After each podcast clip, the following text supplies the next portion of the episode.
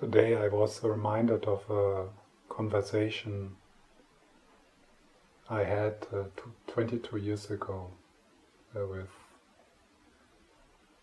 my main teacher, Lama Zopa Rinpoche, in uh, Kathmandu.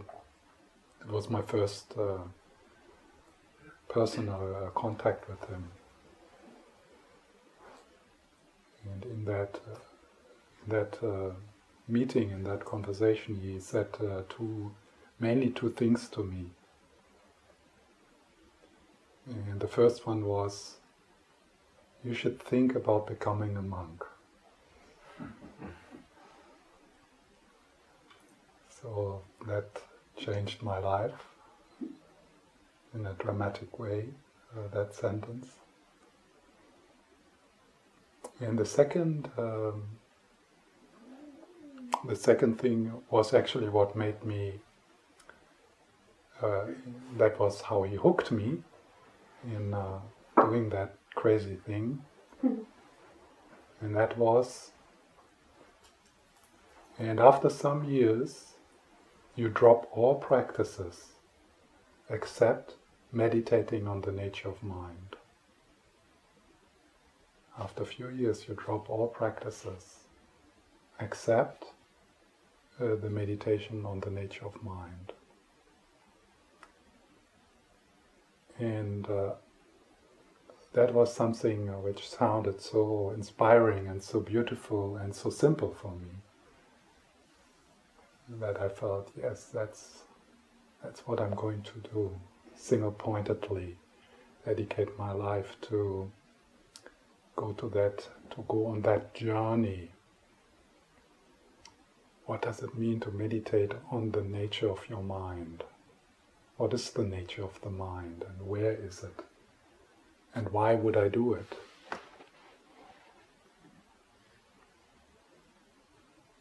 And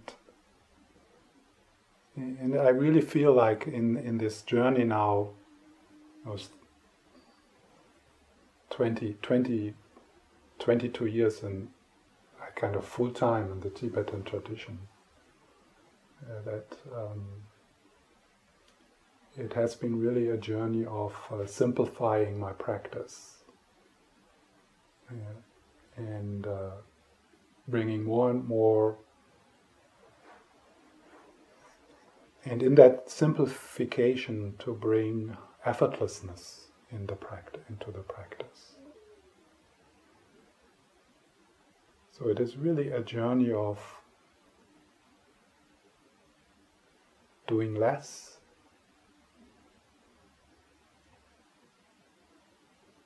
and getting it all.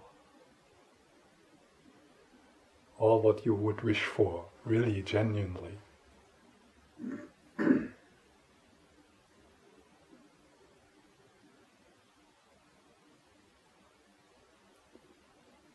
So that's my practice, meditating on the nature of mind.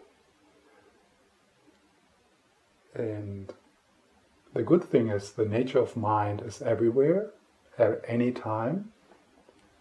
You don't need to go somewhere. You don't need to do something special. You don't need to assume a certain posture. It has nothing to do with study. So you don't need to learn Tibetan and uh, you know learn all the complicated stuff. It's it's very simple. It's the nature of mind. And it was a big, big relief for me to understand that I can't understand what it is meant, what is meant when they say meditate on the nature of mind. It's not something I can understand. It's a, it's a bit like tasting an apple. So you can st- study everything about apples and how to grow it and what it is made of, uh, but uh, you can't understand how how the taste is of an apple. So similar to meditate on the nature of mind is not an intellectual gesture, it's not an understanding. That was such a relief for me to figure that out. After about 10 years of heavy duty practice and 10 years of studying and trying to figure it out and reading all the books and having teachings every day in the Tibetan tradition, trying to understand what Lama Zopa meant when he said, meditate on the nature of mind. Oh, such a relief. Oh, it's not about understanding something.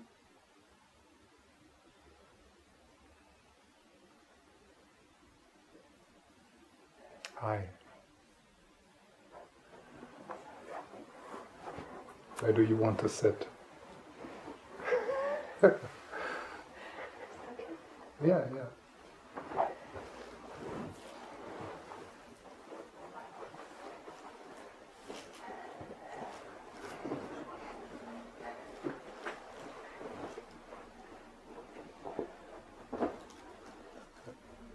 I hope you don't have cold feet.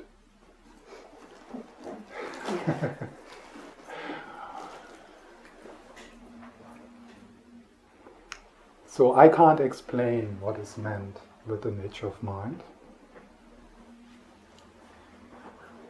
It's a bit frustrating, maybe, for the intellectual mind. But uh, it is something which we can share. It is actually something which reveals itself in, in relationship. It's actually not something you can figure out by yourself by reading books or so it is actually a relational discovery.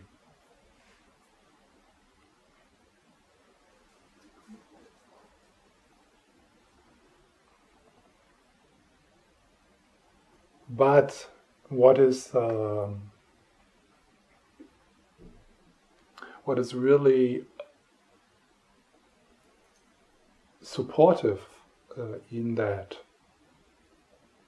in that journey is uh, relaxation. And this is really uh, so much emphasized in the in the two traditions in Tibetan Buddhism where they really focus on the nature of mind, and that's the Mahamudra and the Dzogchen tradition. You don't need to remember the names or something like that, but these are the two two traditions where where it's about meditating on the nature of mind. And in these traditions, uh, what is really emphasized is uh, relaxation.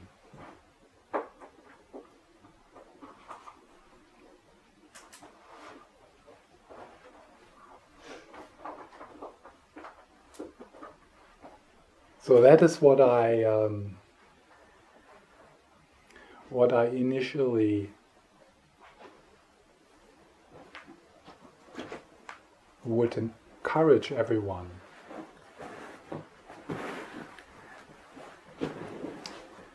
uh, to explore.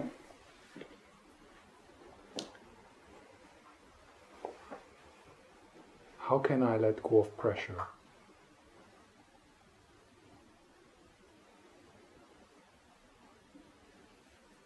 How can I, you know, how can I shift from the struggle, controlling, fixing, improving. So how can I shift from that into more and more, more and more, wow. I'm home. I have arrived. As an experience, mainly in your body. Because that's where the, you know, the pressure which is installed in you from your parents, from your education, and then on top from your spiritual practice, from your tradition. Uh, that's where, where it's stored, uh, that, that pressure, that contraction. So to explore when we sit quietly here, hopefully supported by my by by by the images and by the words I say, uh, to go, you know, to always in your sitting, in your meditation sitting, and then in daily life to go towards that that more softness, more space.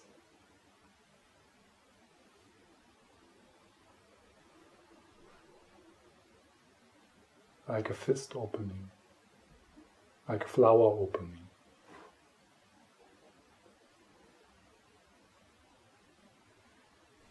And then and then also to become more mindful how spiritual instructions and meditation instructions actually put more pressure into your being or into your life. More guilt more shame more the wish to self-improve more judgment towards your feelings and your thoughts and who you are and how your life looks like. It's so easy that the, the instructions in the Tibetan tradition who are meant to liberate us, they become more and more like a, a prison, like a, a corset where we try to squeeze ourselves in.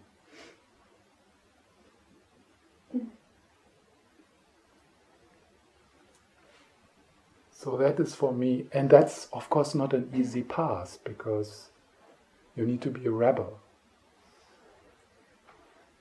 You need to stand up for your preferences, for your needs, for what you need in your spiritual practice, in your meditation.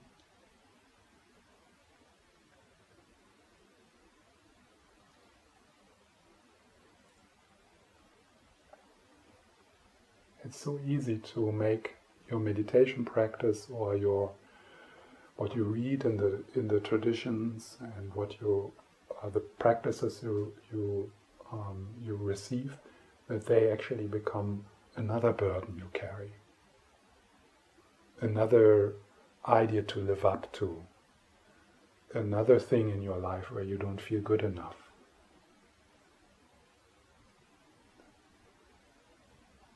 So that's the invitation here. In this evenings to just um, you know open to the pointers and the instructions where you feel where which feel good for you. And to just let those which where you feel they you know they disturb you or they feel like no, this is, I, I don't need that right now. And, and something in you knows, something in you will recognize. Something in you will recognize those words which, ah, sometimes you hear that here. so, ah, that's the best meditation. You are very good at that. you. yeah. I'm always so happy uh, uh, with your meditation instructions. Uh, this is like, ah. Um, so that's uh, that's a beautiful uh, instruction. That's a beautiful pointer, beautiful, beautiful metaphor. This.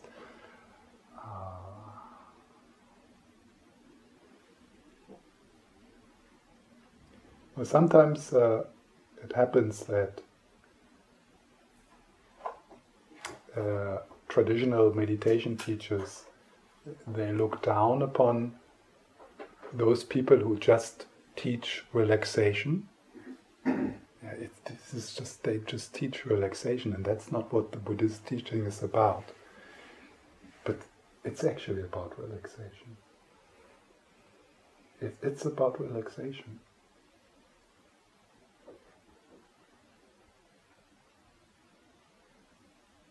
Assuming in the teachings on the nature of mind that what you're longing for and the wisdom which you're longing for so that you move in the most beneficial way in your life, that that is available to you in this moment. It's a matter to recognize it and to trust. So, here, really, not like relaxation, like massage relaxation. That's wonderful, and that can be really a preparation for that, but really a deep relaxation in your body mind. At a very deep, a deep relaxation, really sliding into the wholeness, sliding into the peacefulness of this moment. Without the need to fix anything in your life.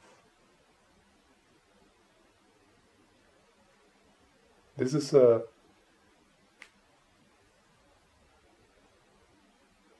there is the possibility in this moment to find more peace, more space, just there in the mess of your life. And it will stay a mess. Your life will stay a mess. It will not work out. Your relationship will not work out.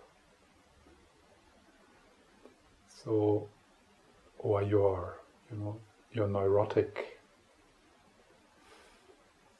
stuff. So the the experience and the possibility of you know, sliding into that spaciousness.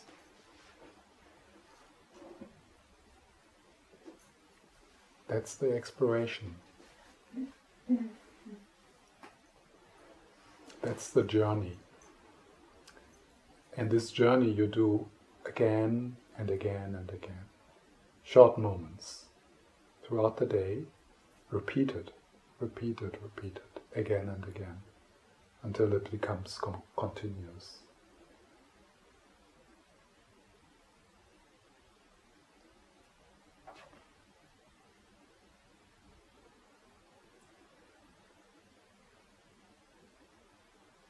So Yeah, so let's just sit quietly in that invitation in the aftermath of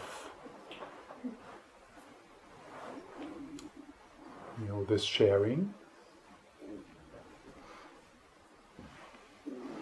And what is for us I believe an important part of resting as the nature of your mind is that you allow your awareness to drop from the head, from the stories, uh, into the body. And this is a, a gentle gesture, like a leaf falling down onto a lake. And then just following the natural movements of the water. So you feel into your legs and into the way you sit. And you notice the sensation in your hands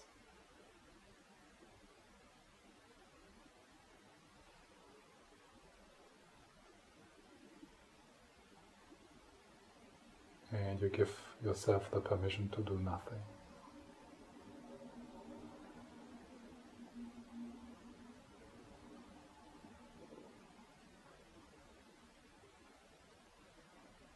And your belly.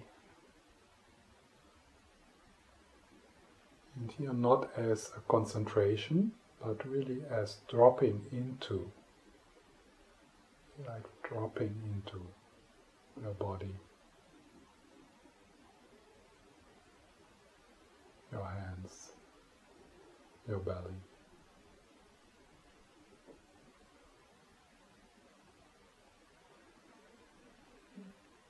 And then the breath.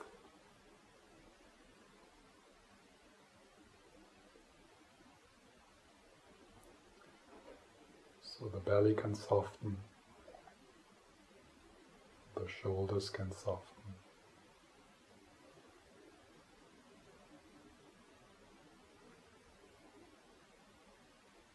And we explore what happens if you let this moment be.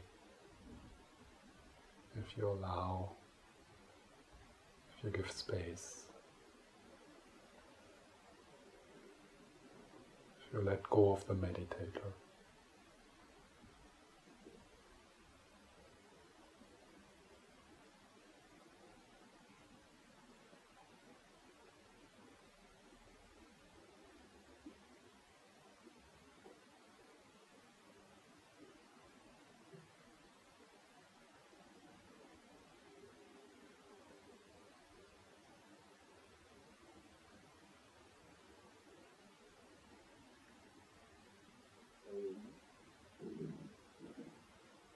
And of course, uh, thoughts continue to arise and mental images, but they become less important.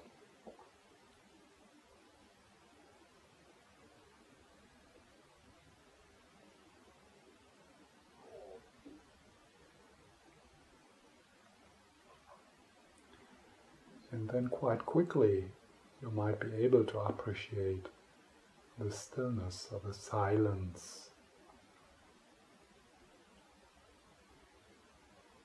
which we share. Maybe initially it appears as an inner silence, a thought free presence in your hands, in your belly.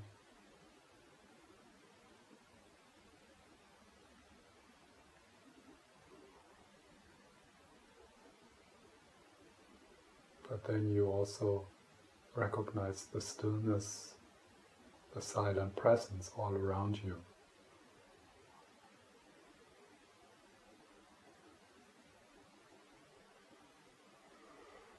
The field of awareness which we share, the heart space which arises or reveals itself when we sit quietly together in the spirit of compassion.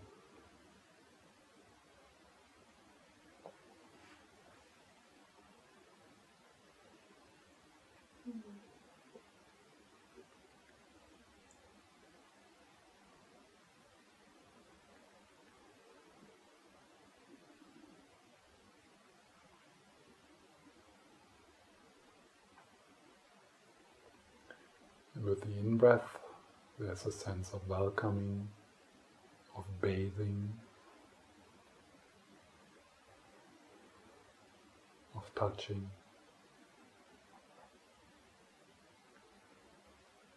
And with the out breath, there's a sense of giving space.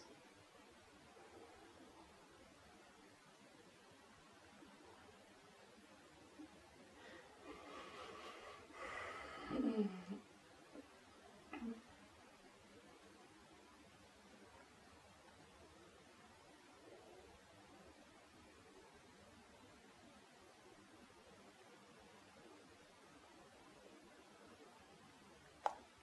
be that there's nothing wrong with you?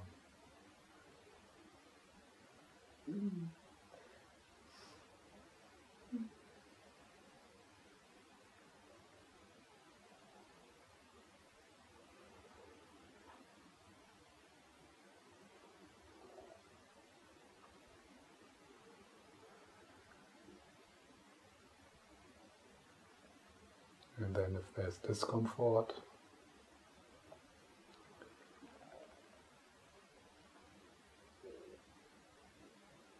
you let it be. Breathing into, giving space with the out breath. Nothing is included and nothing is excluded.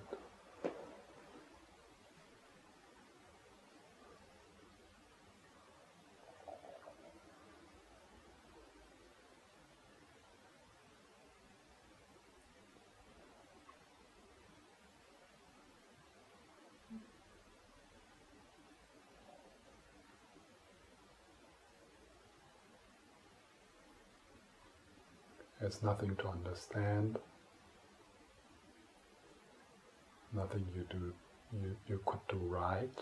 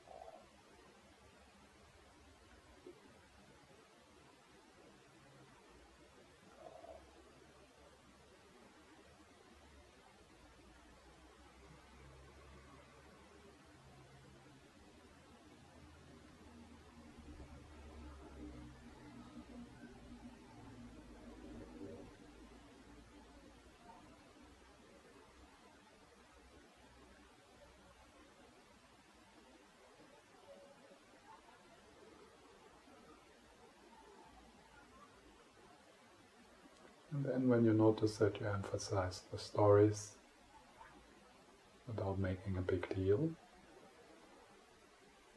you drop back into the body for the love of it.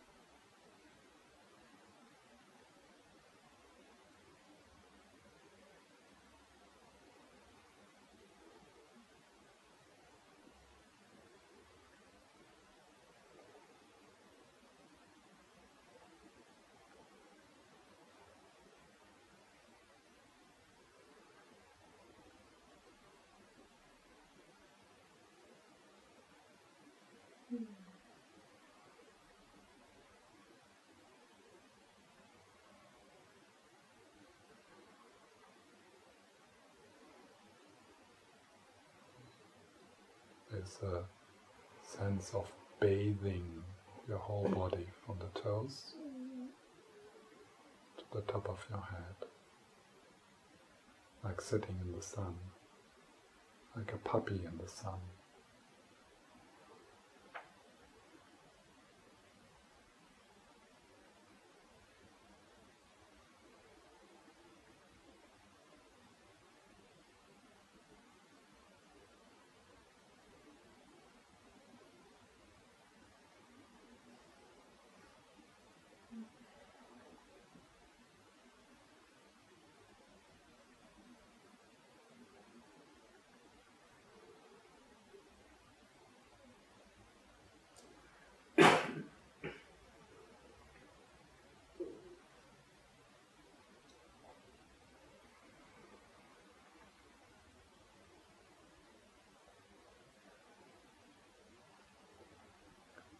and returning, returning and resting.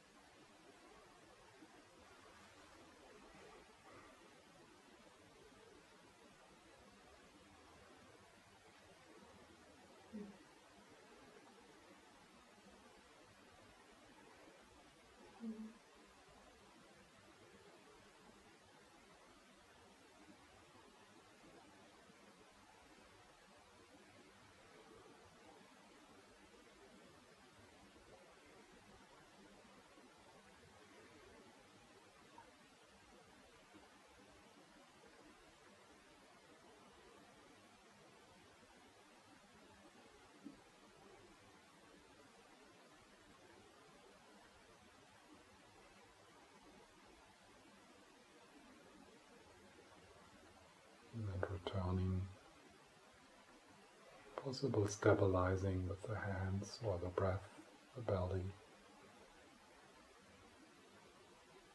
with the stillness, the silence, even if you're agitated or tired. That doesn't matter. Peace is also happening.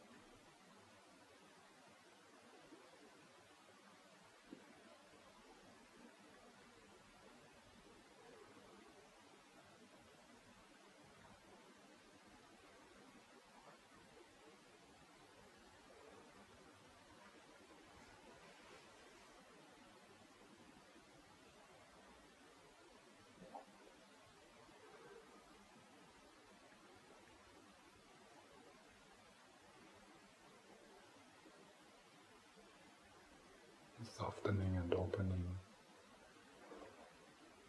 and appreciating the stillness, short moments, the stillness from which this voice comes and is being received.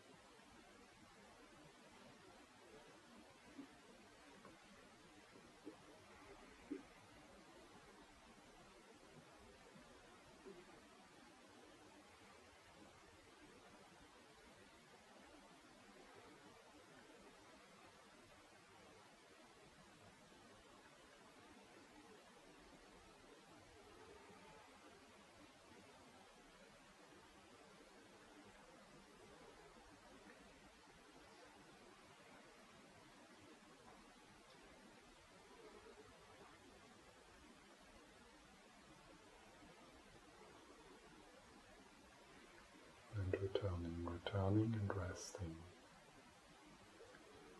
and then opening.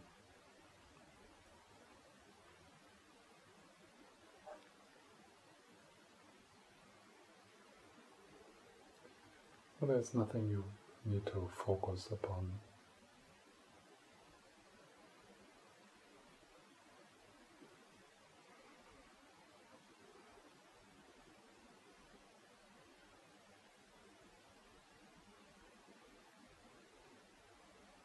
everything happens by itself.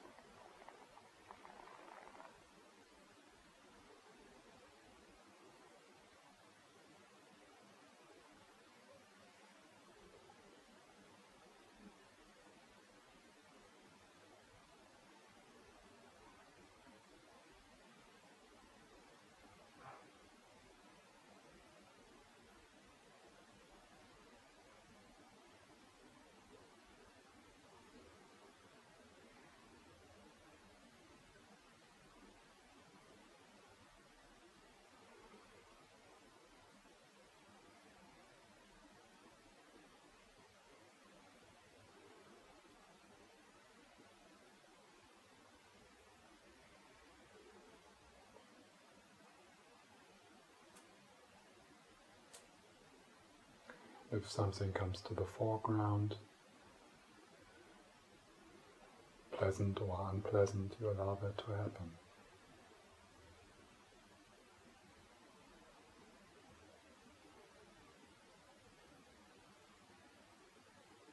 Recognizing the insubstantiality of all appearances.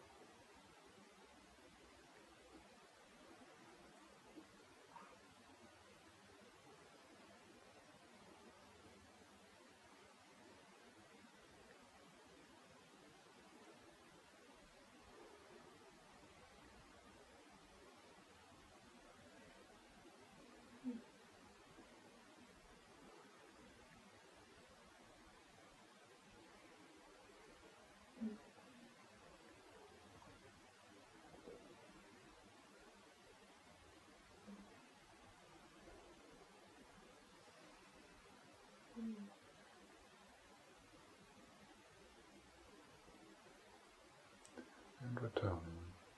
And that's this gentle dropping back into your body.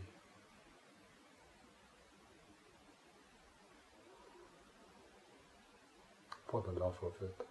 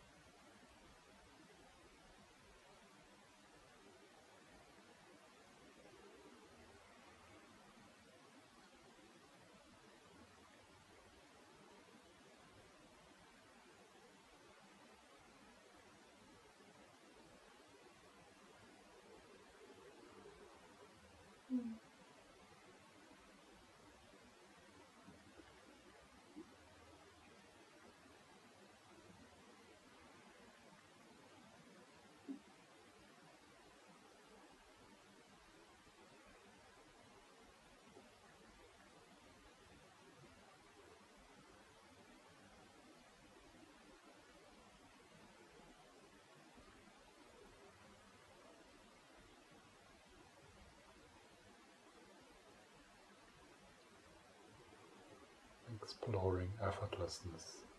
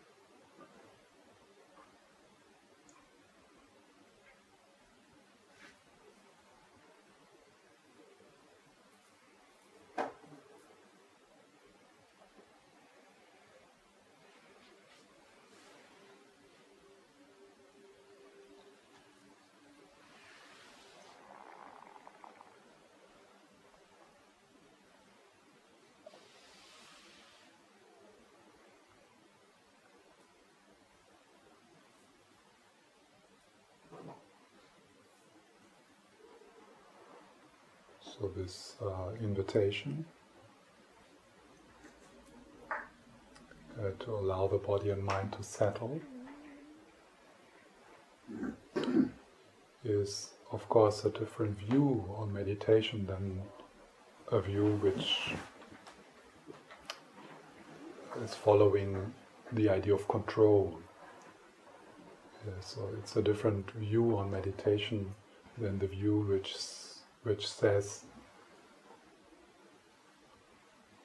you're not there yet and you need to get there. If you want to get there, you need to put some effort into it. You need to put some discipline into it. You need to do things. You need to train your mind.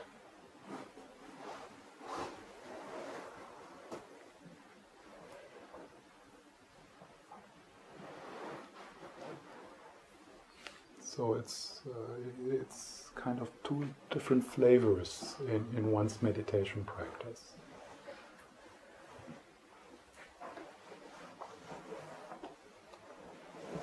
A, a, metaphor for uh, explaining that is uh, training a wild horse. So there's the cowboy way, you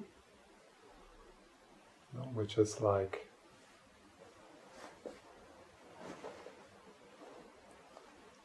Let's meditate. Let's get this under control. Back to the breath. Uh, working with the distractions, you know, the five hindrances, applying antidotes.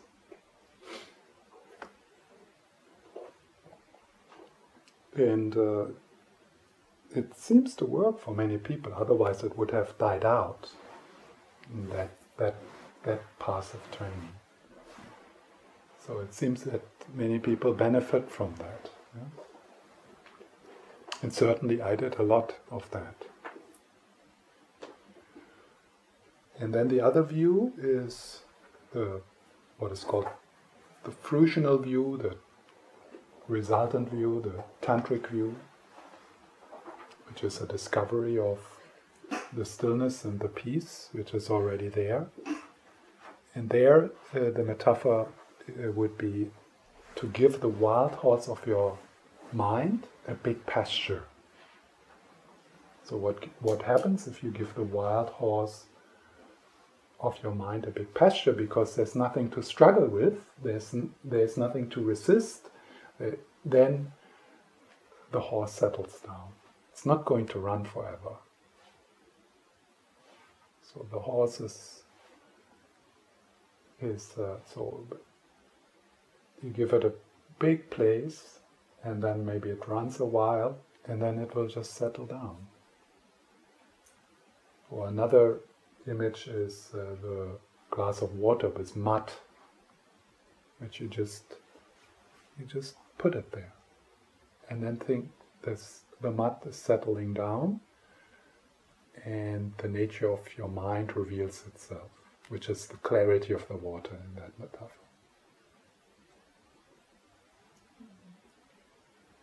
And I guess for all of us, it's kind of a mixture between those two in our own practice. Yeah, so, but even you know, so the part which is still like part of, which is still belongs more into the control model of meditation. It's really important to do that, you know, gentle, kind. So yeah, there's some kind of control. So like when I say drop, you know, drop into the body, that's of course a kind of control model method. Uh, so what is so important that also there, there is more and more an attitude of allowing it to happen. Kind of I wanted to express that a bit uh, with this for the love of it. I don't know exactly what that means, yeah, but it's like that, you know, that, that invitation not to make it a, a, a gesture of discipline, not a gesture of concentration, not a gesture of focus, not a gesture of effort, but actually like falling in love, something which you can't resist. You can't resist to be in contact with yourself. You can't resist to be in contact with your breath for the love of it.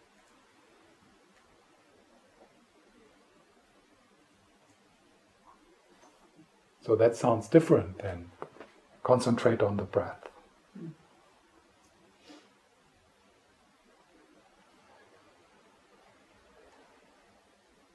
And then you you explore, you know, so where there, where, where there is contraction, like you know, the, the, the control method meditation goes more often like this, and the, the shoulders go up, and the, the breath becomes a bit shallow.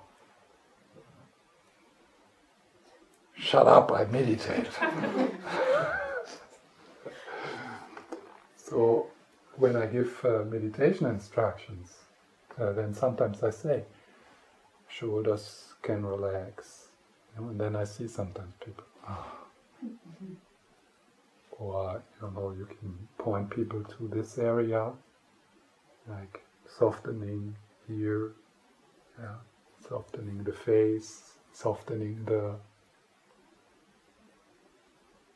uh, the jaw, and then the belly. The belly, and then for us also often the solar plexus.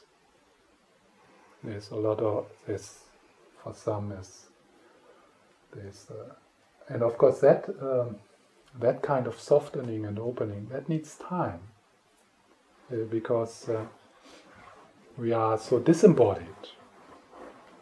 So it's really a journey of uh, falling in love again with life's energy and with your body and uh, and uh, you know taking the time for that uh, for that softening for that opening.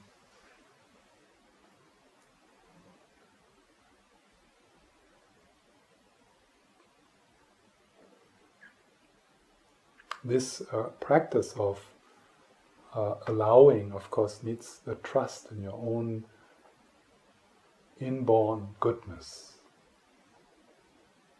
in your own inborn brilliant sanity.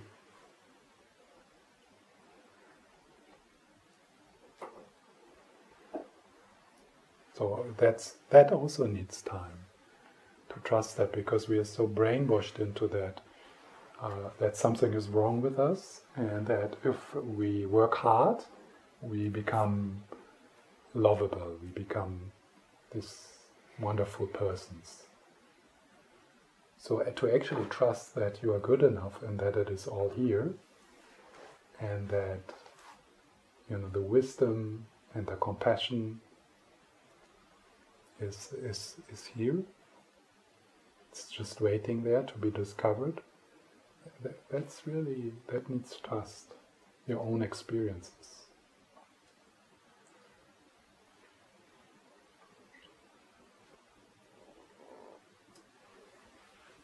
So then the nature of mind. It, it carries many names, the nature of your mind. And actually, that's what all the traditions are about. They call it differently, but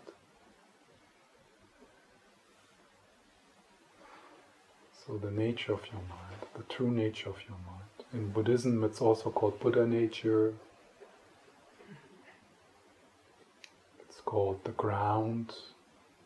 It's Dhammakaya, yeah. unconditioned awareness, pure awareness.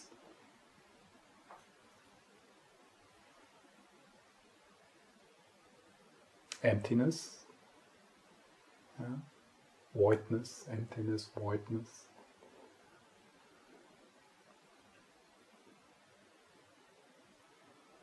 The Guru, the absolute guru, the ultimate guru, the innate guru.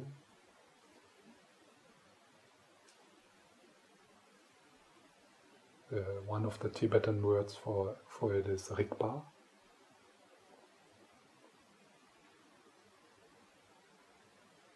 So many placeholders.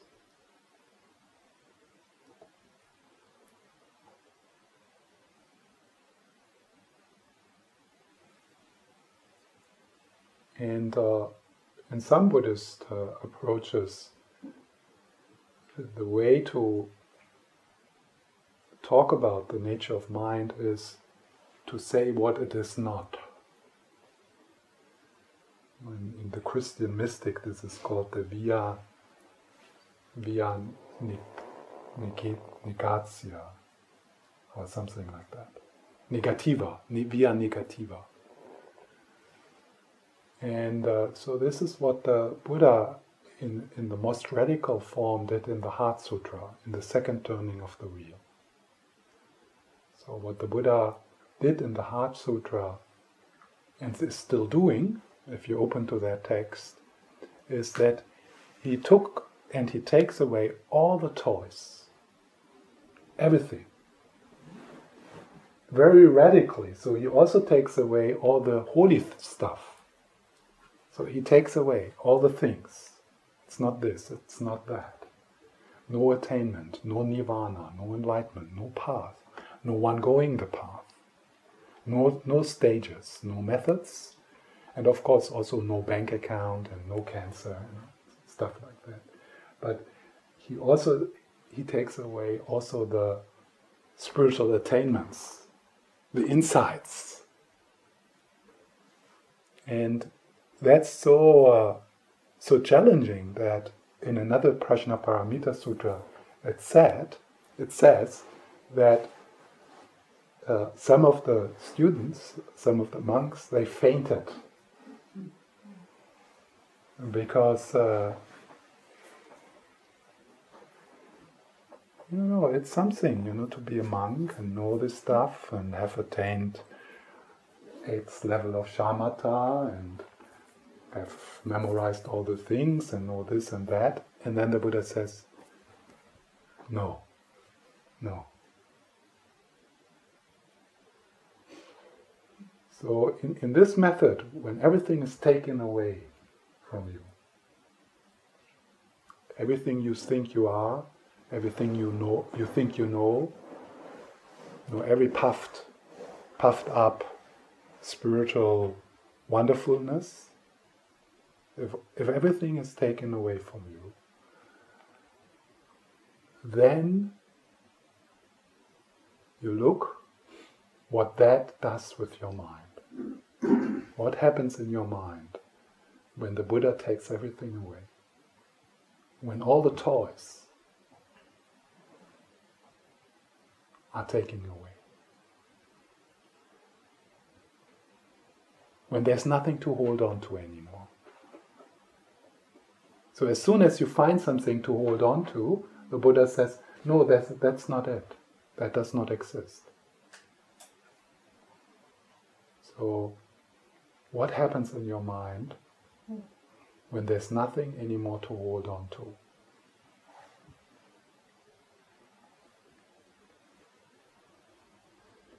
And that's it. That's where the Buddha stopped. Yeah, but, yeah, yeah, but th- then there's nothing. No. There's not nothing. Yeah, but then there's something. No, there's also not something. But then there's no self. No, no, there's no, there, there is not, there's not, not a self. Yeah, but then there is a self. No, there is no self.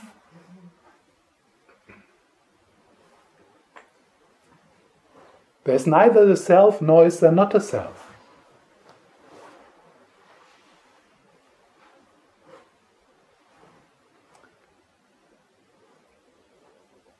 And uh, that's, of course, very challenging to stay there. I can feel it now. You know, it's just like, you know, what is he talking about?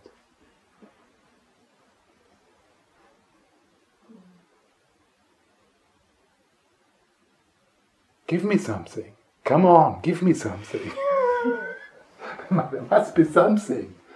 There must be something to understand, something to get here. There must be something, ah, there must be something to take refuge into.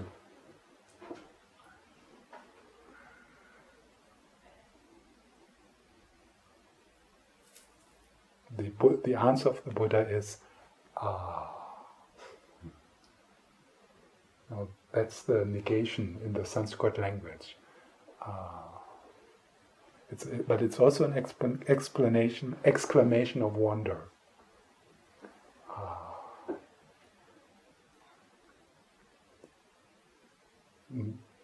That contains all the teachings of the Buddha. This is the shortest sutra. I'm not joking. This is this is this is the prajna paramita, the bouillon of the prajna paramita, the perfection of wisdom, is ah.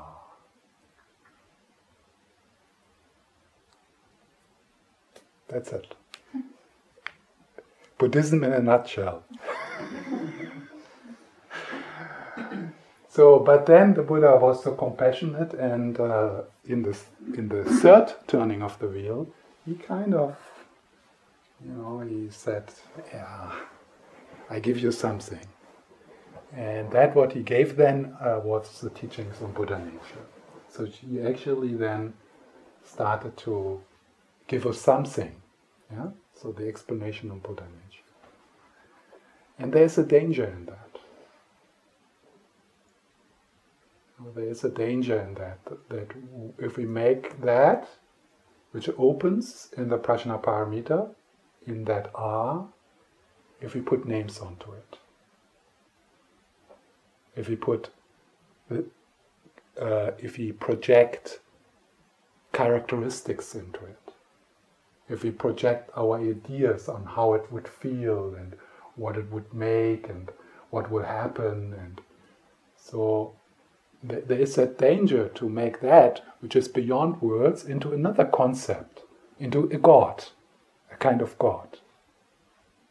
Something which is there and which we can describe and which we can attain and which we can write books on and something which we can know.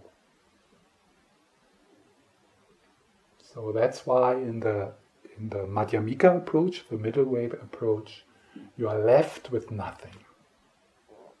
Groundlessness. But it's not the nihilistic nothing, of course. It's the nothing which is something. Not really, but. So, just a few words about Buddha nature. I, what what is you know so in the in the third turning of the wheel the the teachings on the Buddha nature are revealed, which then form the foundation for the tantric practices. So really saying what I meant in the second turning of the wheel was not nihilistic. It's not that there is not not not there is not nothing. There is something. But don't make that something into something. So it's like uh, different pointers. So it's all pointers. So now we are going into a domain of our experience which is beyond words, it, which is beyond understanding. Nevertheless, it can be presenced. It can be Recognize is almost too much to say it can be recognized, because then I would say there is something you could recognize.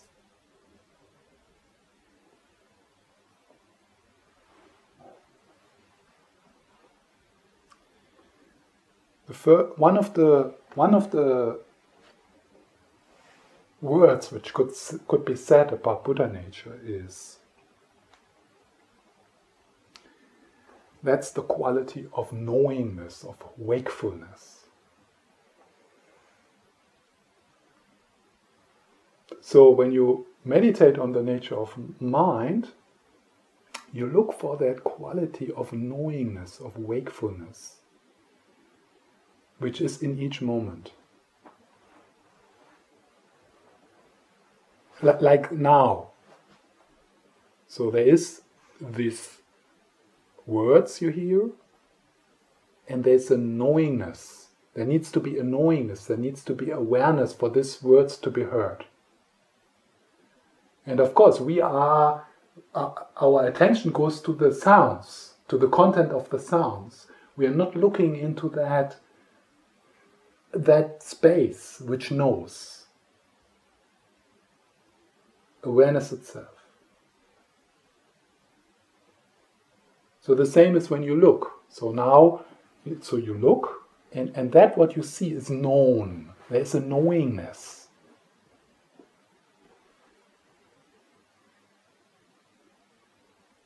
The same is true for you know the sensations in your body. So there's the sensations in the body, but they don't happen in empty space. They are known.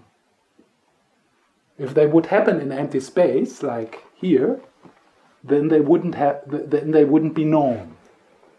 But they don't happen in empty space. They happen in in Buddha nature.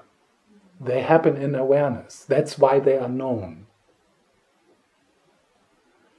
So that's the quality of knowingness, and that is the quality which is always already there. It's effortless.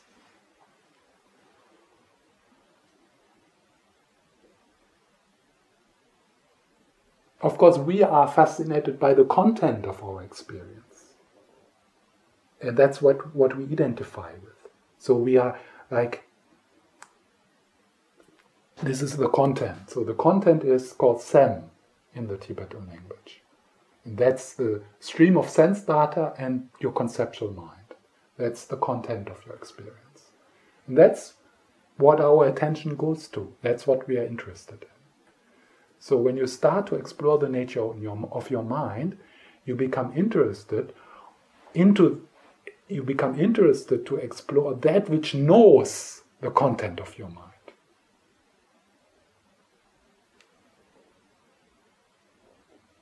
That's the only thing, that knowingness, which is which was there five minutes ago, and one hour ago, and last year, and 10 years ago, and 20 years ago. the content of your experience is completely different. Your body is different, your thoughts is different, your feelings is different. The one thing which is the same, it's the knowingness.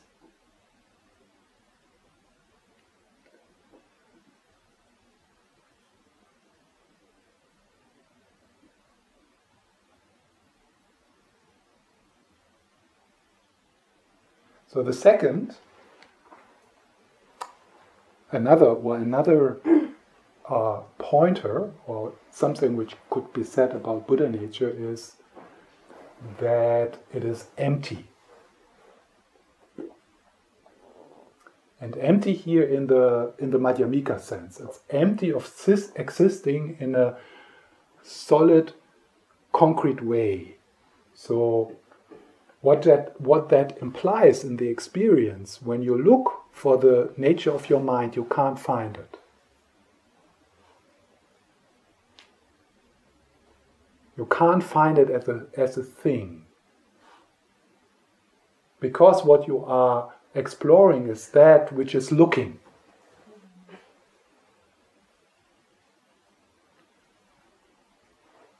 So we are not you know, we give up the hope that we will recognize awareness as something.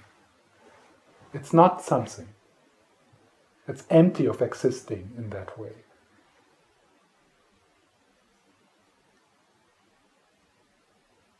You don't find awareness.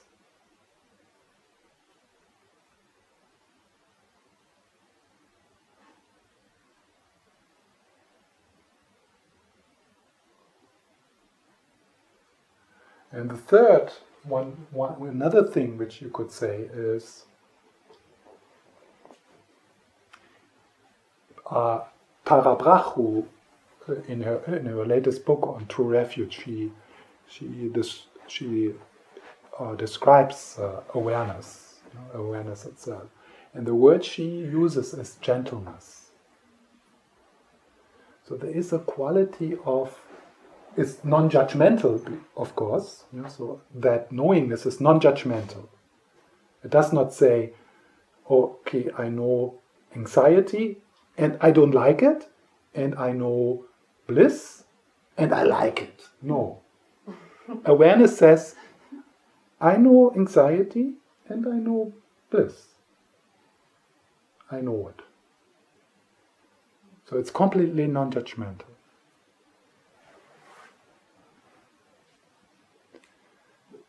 So and that, and that that non-judgmental, that you know, um, Trungpa Rinpoche calls it goodness, your basic goodness. Uh, Lama Yeshe writes in his book about the nature of, of your mind. He says, the nature of your mind is in the nature of love. And, and that is something you know that that's something um, which is like a, in the, in the in the Tibetan in the Tibetan tradition the the nature of your mind the prajnaparamita is symbolized uh, by this goddess. So it is it is said to have feminine feminine uh, feminine energy. It's also called the great mother so the, the nature of your mind is also called the Great Mother. It's the womb, the womb of reality from which everything comes and dissolves back into. So, if you listen, and here listen I mean not only with your, with your, with your ears, but when you listen in your meditation to the, to the if you listen with your whole body, and if you uh, if you become very quiet, you know, so very quiet, and the you know the self-centeredness, which is self-created as this story in your head, you know, kind of dissolves a bit. And with that, you experience a connectedness. um, like a connectedness with everything. So then, then that that goodness, you know, that womb of reality, that primordial presence uh, is experienced, reveals itself you know, as a quality which a Christian mystic then would say, uh, God. I'm always in the presence of God.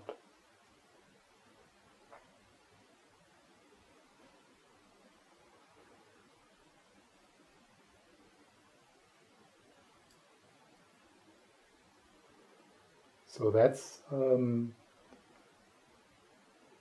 oh, that's what Tara Brach calls in in, uh, in a book. That's the true refuge.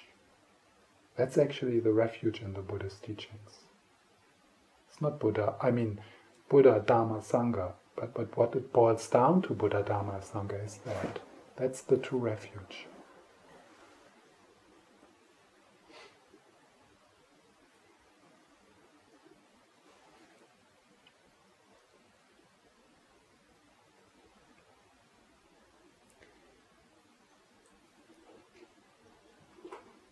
The last thing before the break, in the teachings it is said, this is too simple and it's too close.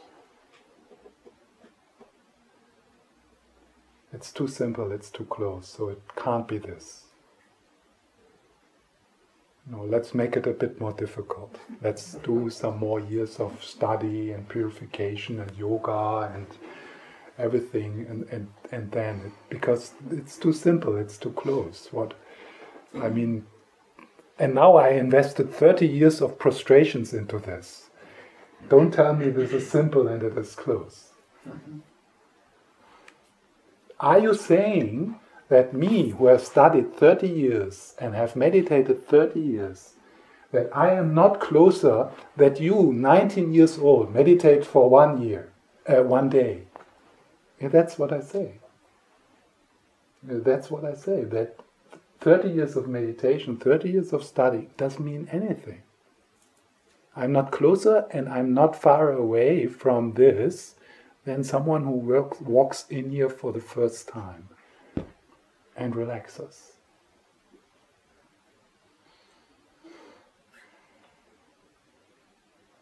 And is even maybe in a way because of the what is called the beginner mind, even more, you know, more just yeah. this is it. Yeah. So so what what's next? So this is and you know that it is too close and too simple. This is this is really a common you know a common teaching in the Dzogchen and in the Mahamudra tradition. It's too it's too simple. It's it's uh, I'm not well. I mean I'm so you know I need to work harder. I, I it's uh, it's not for me. It, and it's not now. It's, it's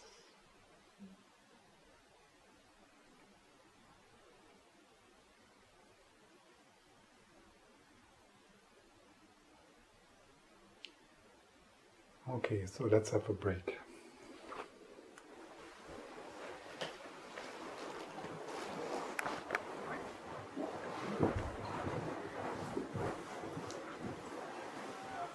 Yeah, so let's uh, slide into our quieter way of being here. And you um, you like, you can close your eyes. If it's more helpful for you to keep your eyes open, then you do that. And then it's just like uh, shifting, sliding. Never, uh, never starting to meditate. So you never start to meditate. It's um, more discovering a natural meditation.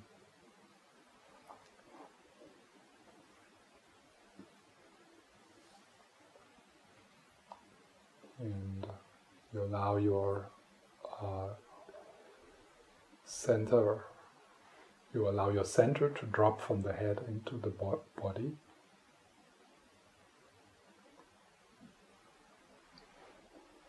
Down into the trunk of your body.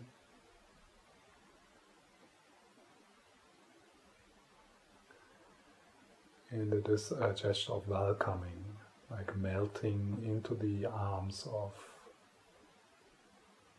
someone you really trust.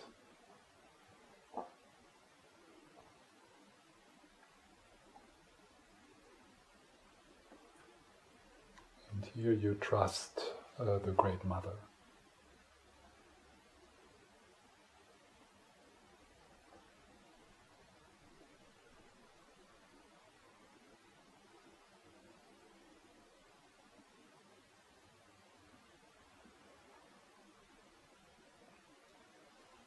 And uh, it might be useful to have a,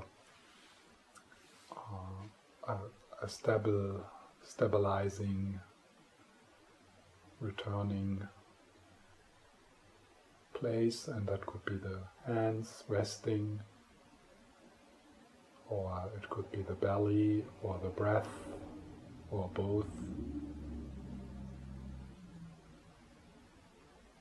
So, kind of in a gentle way, place you can return, which you can anchor yourself, but without effort. And then from there, there is the panoramic awareness. The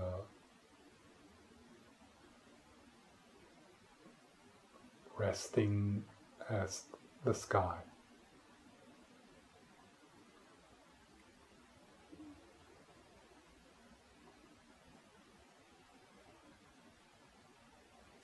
Allow the mental image of your body to dissolve.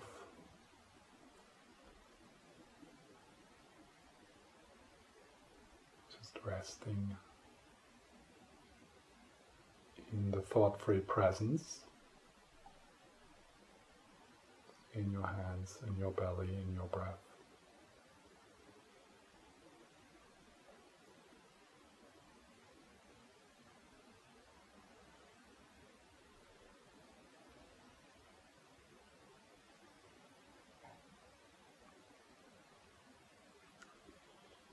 And then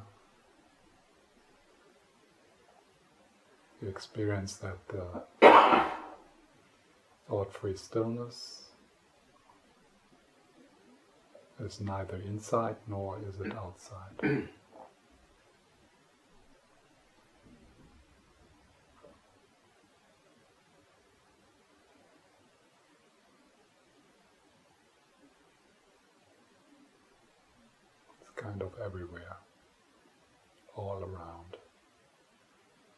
Adolescent Centerless.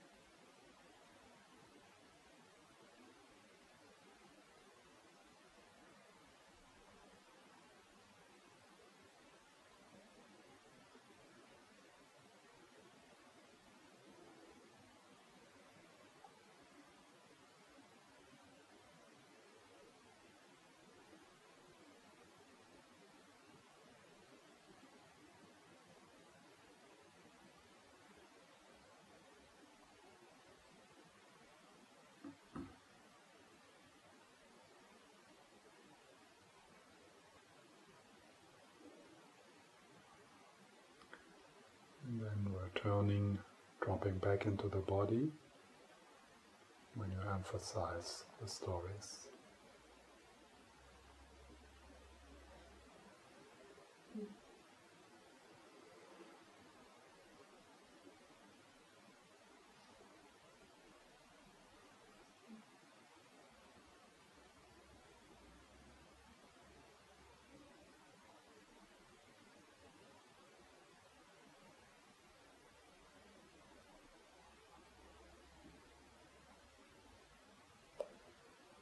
Every thought, every sensation, every sound is a wave emerging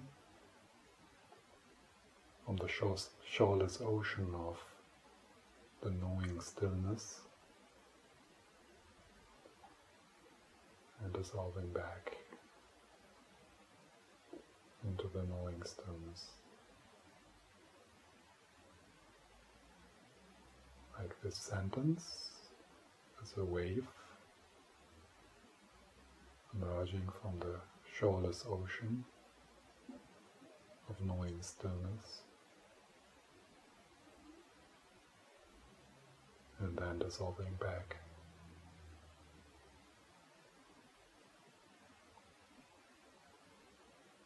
There.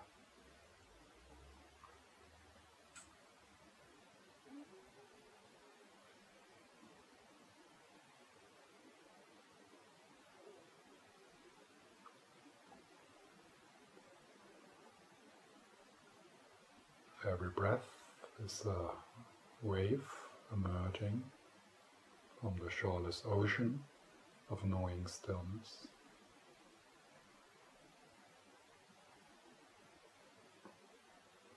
Dissolving back into it. There.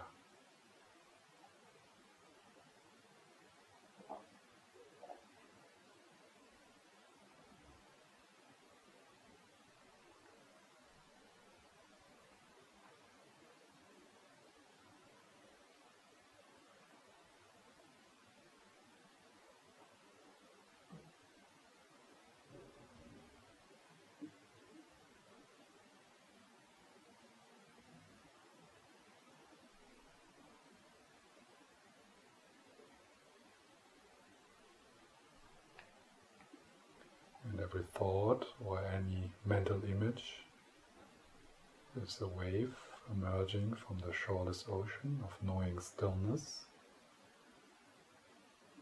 dissolving back into it. Hmm. There.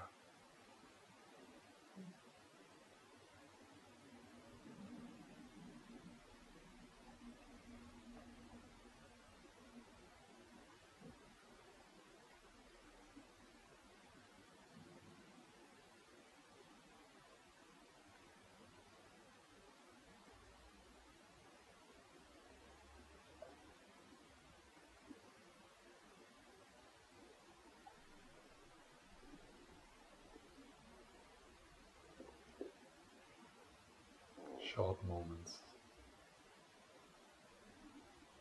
there, repeated again and again. Now.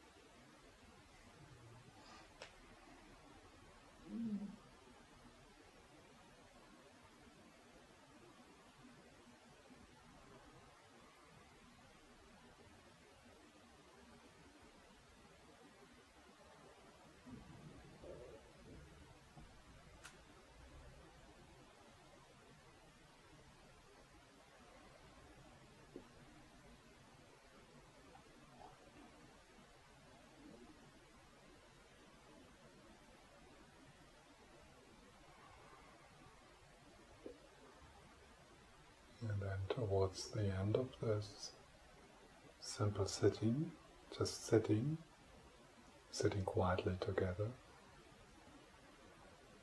whatever goodness arose, whatever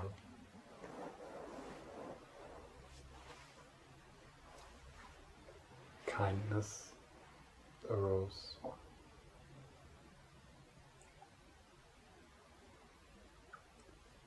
We share with the people we live with and the people we work with, the people we meet. And we share with all living beings.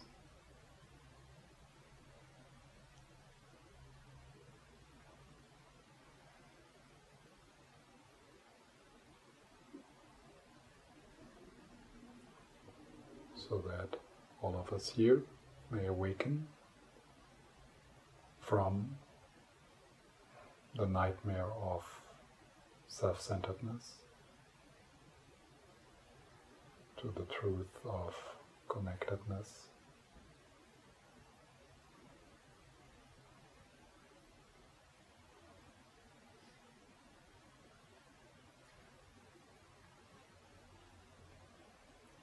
so that we can be of true benefit.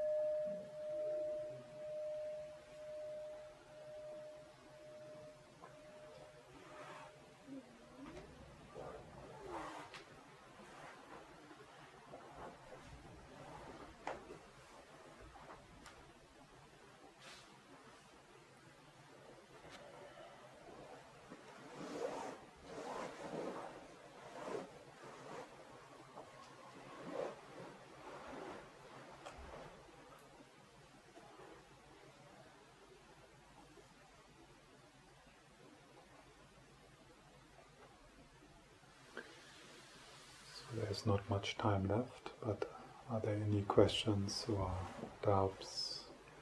Something which came up for you?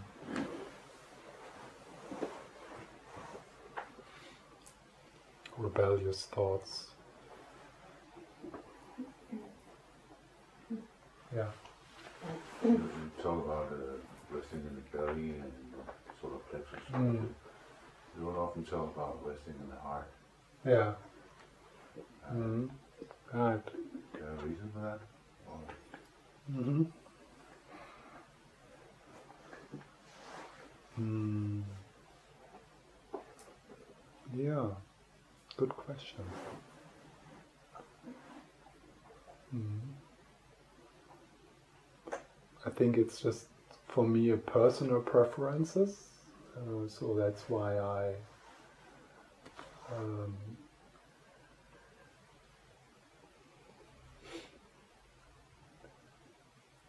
I think that's why I have the tendency to uh, to um, to do that. It has maybe also to do with uh, creating space for difficult feelings, which are somehow, for me, very much connected with the belly. So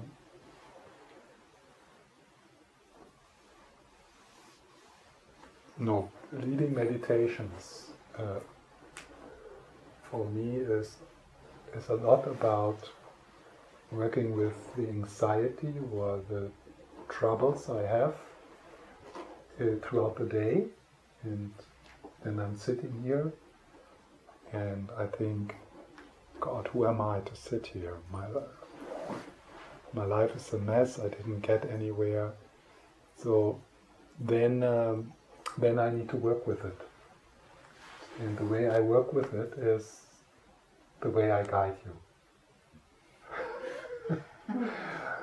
and uh, and uh, so that's it could change. It could change. That at one point I I feel the the breathing into the heart. Sometimes I do it. I yeah, sometimes I do it. So breathing into the heart and yeah. Do you feel it helpful for you? To yeah, we talked about it. So I yeah. yeah. But it also gets uh, tends to get very anxious uh-huh. easily in the heart. In the heart, yeah. yeah. In, the belly, it's more like maybe I feel some live energy, and maybe it's just a knot, but yeah. but it's not it's not moving around so much. Uh huh. Yeah. Yeah. But the heart is always beating. And yes. Always, uh, uh, yeah, yeah, yeah. Yeah. Yeah. I think when when we sit here, and uh, so I, um, you know, invite you to connect with the belly it's I think it's very good for you then also sometimes to explore okay what is it when I bring that gentleness and that awareness into the heart? What happens then? Uh, I could also be a bit um, careful because of uh, what in the Tibetan tradition is called lung imbalance uh, so focusing too much into the heart, in the heart area. So in the tantric teaching, you experience how the life's energy, so the chi or the prana, goes where your attention goes,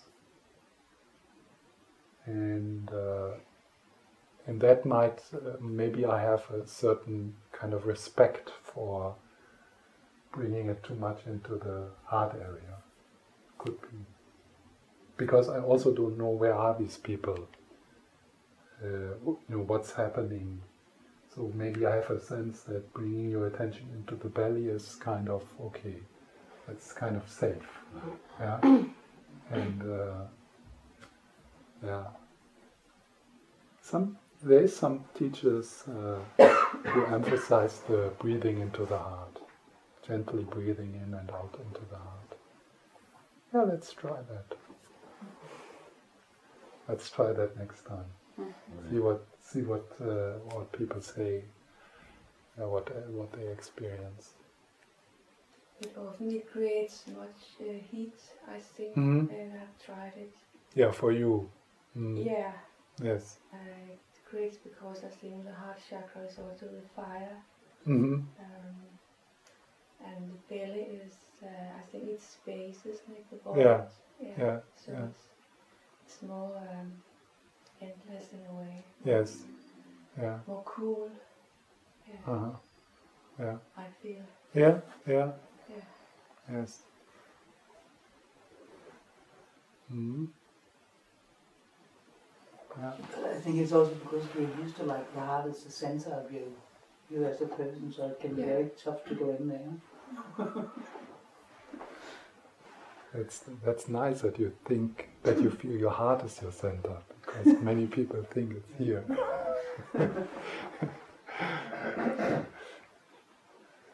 yes. Uh, yeah, I'm not sure if I understood. Uh, going back to the non-judgment.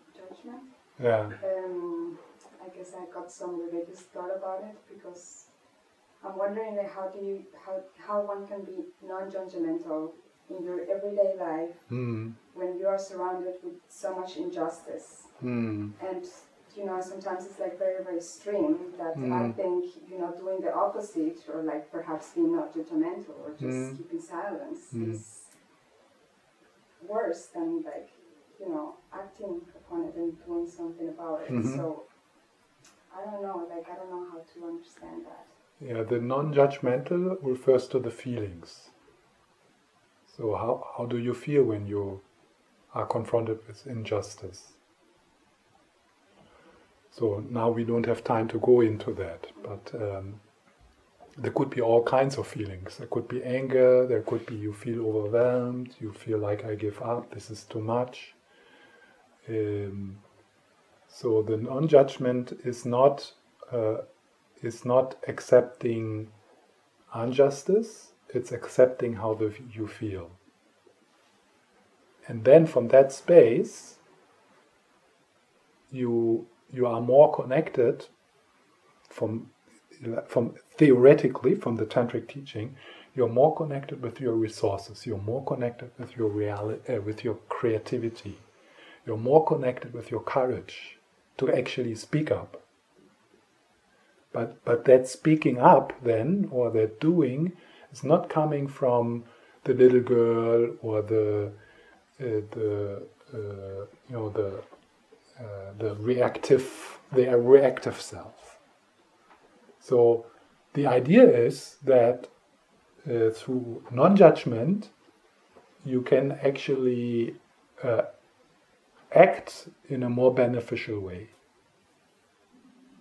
So even if like your own, so when you give it a space, like let's say in an unjust situation, this probably is like very negative, or like you could you know, like let's say I'm very angry about something. Yeah, so then you could uh, then you could explore. Okay, anger anger is usually a pattern which uh, which you have developed because you don't want to touch the feelings under it.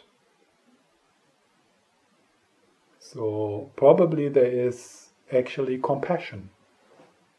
Could be, and compassion is difficult to be with because that means that you be, that you will be that you feel touched by the pain. So, so that and so the practice of non-judgment, non-judgment or acceptance is to to learn to uh, to accept and to to increase your capacity to be with your feelings.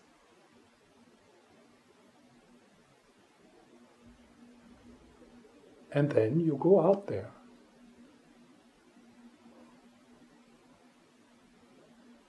Yeah. This is a this is an important point. sometimes that's what when people you know read about radical acceptance or it has nothing to do with becoming like passive or you know okay uh, you know you beat me and I accept it or uh, something like that. Not at all. It is actually the opposite. You would be more you would become more uh, able to stand up for yourself and others. Because you, with acceptance, with non-judgment, you uh, you uh, you actually raise your vitality to act for the benefit of all. You connect with your creativity. You connect with what is called in the in the teachings is called the five wisdoms of your Buddha nature with your intuition, maybe you would say. You connect with intu your intuition. Uh, yeah. Mm. And it can be misused. The teachings on acceptance can be misused. Uh, for example, you are in a destructive relationship, which is really, you know, it's not moving anymore. It's just harmful. So, and you are stuck there, but you're afraid to leave. You're afraid to be alone. You're afraid, you know, that the children might be harmed, or you know, so all kinds of fear. And then you use these teachings of, you know, kind of hanging in there in a in a in a very harmful situation because you use mindfulness, you use meditation as a kind of uh, you know way to you know yeah I accept this and you know it's my karma or you know he he's not you know so I should have compassion and, and this is all bullshit because it's based on fear. It's not practicing. It's just you know finding an excuse not to not to do what what uh, what you feel to do. So, so uh, the acceptance here means to feel how you feel and to be able to to to stand up for your feelings and then be able to do what is necessary to do. Yes, we need to stop, but. Hmm? Okay, it can be short because it's just, and then you you keep saying that you carry your mess with you, but like if you do something like it, like if you make a decision, mm-hmm. you can simplify your life. You can get better, right? because this is sort of yeah it's it, outer and inner peace. no your, your your life gets better when you have worked through some of your karma. So you know and how do you work with uh, so how do you work how do you purify karma? That's a, it's now traditional talk yeah? So how can you purify your karma? That depends on how you work with the situation. So if you work violently with this situation then you would uh, create the same kind of karma. So you might go out of the situation, but you will end up in the same kind of relationship or in the same kind of situation because you have not worked with it. Yes, definitely. Uh, through purification, that means through loving presence uh, combined with your understanding of emptiness, you uh, you you, uh, you work through stuff, which then will not be there anymore. Yeah. So then there will be different stuff. because there's, there's, there's stuff lining up in our karmic in our karmic history. Yeah it's it's so you you remove that stuff so that the other stuff can come. so yeah, but it's different stuff. So it's, uh, yeah, it's, it's it's more interesting to work with different stuff, not not with the same stuff. okay, so thank you. And, um, be well. And uh, so next next Tuesday is the last time uh, for this year. It's the twenty second, and then and I will go uh, in January. I have retreat with my wife, and then the, in the last week of January I will start again here Tuesdays. The last the last Tuesday in January. Okay. See you.